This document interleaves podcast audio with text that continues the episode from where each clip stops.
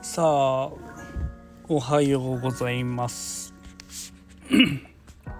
土遊びラジオを始めていきたいと思います、またちょっとね、収録の期間が空いて、しまったわけでございます、またね、近況報告とかね、またちょっと新しく挑戦してみたい作物などのことを今日はお話ししていきます。どうも、農園日だまりの目のみなとんです。今日もよろしくお願いいたします。ですね、近況報告として、チューリップの球根収穫が5月の下旬ぐらいからね始まって、約1週間ぐらいかな、掘り取り期間があって、なんとか掘り終わったというところですね。で、そこの収穫した畑に田んぼとしてね、稲を植えるんですけど、でこの前ですね、その掘った後、畑を耕さないといけないんですけども、トラクターでね耕運していた時にちょっとね、後ろの耕すロータリーっていう部分があるんですけどね、刃がついてね、そこがですねちょっとね、水平の自動で水平になるね機能がついてるんですけど、それがちょっとおかしくなっちゃって、で農機具屋さん呼んでトラクターを引き取ってもらいました。でまだね治ってこないんで、それが昨日の話なので、ちょっとね修理どんくらいかかるかわからないんですけど、それが終わらないうちは、ちょっとね畑の耕運ができないということで、田んぼはもうちょっとお預けっていうところですね。で今日まで雨が降ってますんで、どちらにしろ畑の耕運はできないんですけど、明日から晴れるっていうことで、そこから、うまく治ってきてくれればいいかなというところです。それでですね、ちょっとオクラの隣のね、マルチをしたところが3畝ぐらいあるんですけど、3本ぐらいね。で1つは枝豆でもう1つはナスで、あともう少し3分の1ぐらいの畝が、隙間空いてたんで立てたんですけど、そこはちょっと自分の趣味みたいなものでトマトとか、あとシシトウとか、中玉大玉トマトと、あとミニトマトちょっとずつやって植えていたり、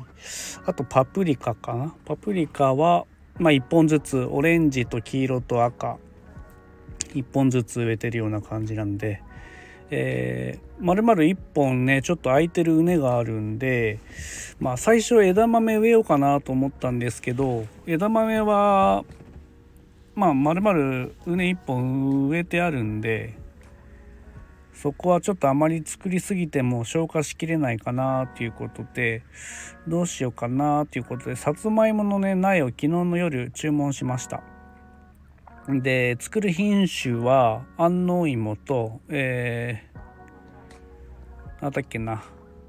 キララ、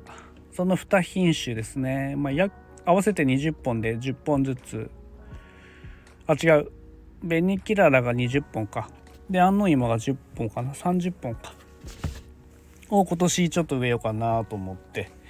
で安納芋と紅キララ、なんでその2品種にしたのかなっていうところで、以前ね安納芋、直売所で買った時にめちゃくちゃ甘くて美味しかったっていうのと、あと紅キララも、近くの、若手農家の方から以前ねいただいた時に食べたら、紅はるかよりもさらに甘かったんですね、僕の中で。で芋の色もオレンジっぽくて、かぼちゃみたいな感じで、かぼちゃ芋って言われてるような品種なんですけど、それもすっごく甘くて美味しかったんで、ちょっとねその2品種を作ってみようかなと思います。まあ、売り先はおそらく直売所と、あとまあ自家用で食べるのと、で余れば、EC のねネット販売でも出そうかなっていうところを考えてます。まあ30本ぐらいなんでそんなにね量はできないんでまあそんなところかなっていうところですね。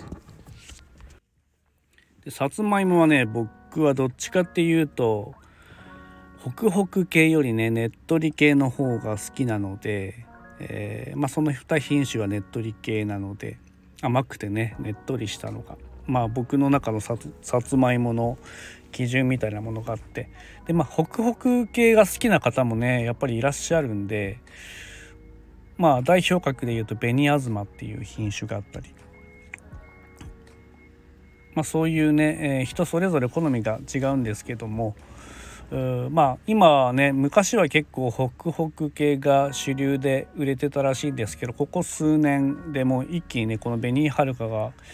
勢いを増してきて、ねっとり系のさつまいもが、売れるようになってきたっていう感じで、やっぱそれも含めて時代の変化でねいろいろこう好む、品種も変わってくるんだなっていうのもありますね。 あとねそれと、まあ、オクラはまあ順調に育ってはいるんですけど、前の収録でも言ったんですけど、まあ、ちょっとね多角性のオクラの調子が悪いとなかなかね芽が出てこないっていう収録をしてたんですけど、まあ少し経ってからねちょっとずつ出始めてきて、まあ他の五角オクラと丸オクラに比べたら発芽率は悪いんですけど、それでもちょっと出てきたんで、まあなんとか良かったかなっていうところです。でここねもう2週間の間にね暑い日があったり、いきなり雨がドカーッと降ったり、天候がねなかなか安定しなくて、で作物も、まあ、芽は出てきたんですけどちょっとひょろっとしたりとか、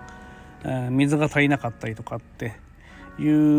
う状況がね全体的に作物を見て、まあちょっとね厳しいかなとは思ったんですけど、まあ、オクラも、まあね強風が吹いたりしてまだ小さい苗 で途中でね折れちゃったりしたのもあったりして、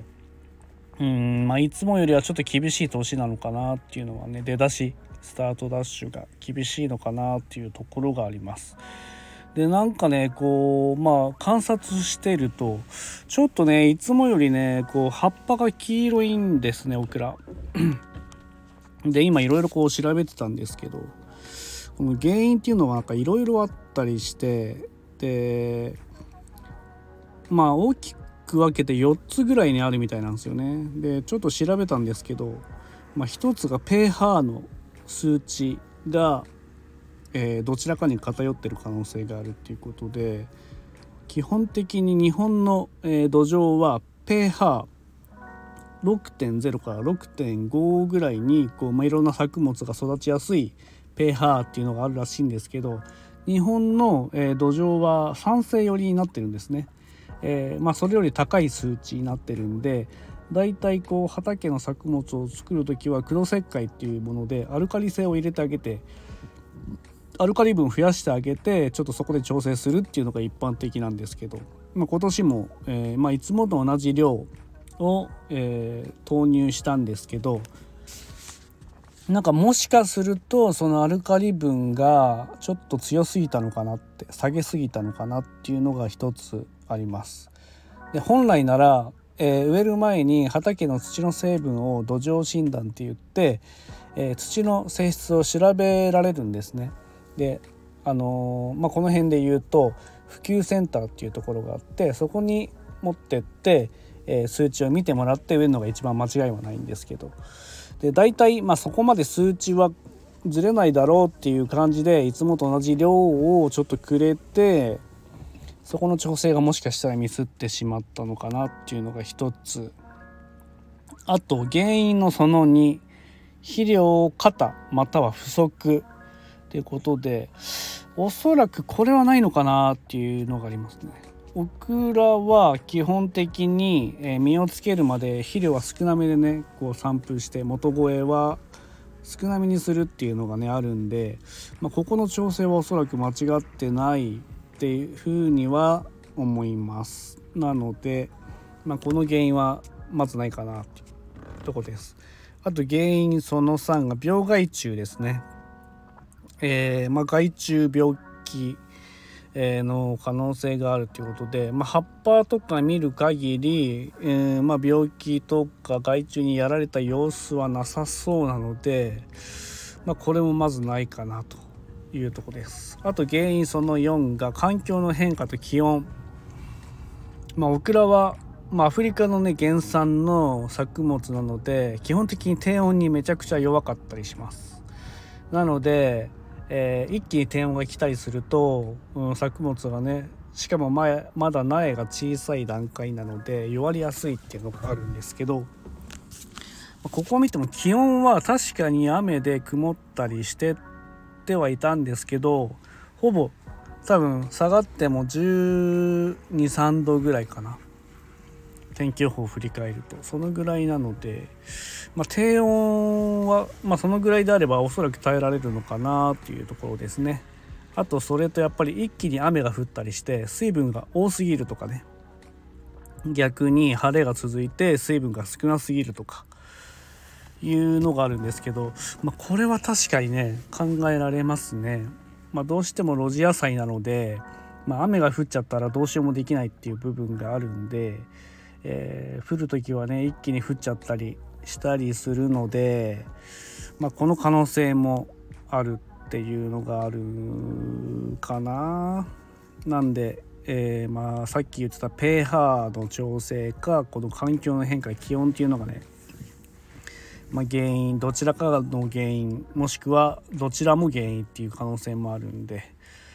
ちょっとね様子を見るしかないっていうところですね。これから出てくる新しい葉っぱが、どういうふうに出てくるのかとかね見ながら、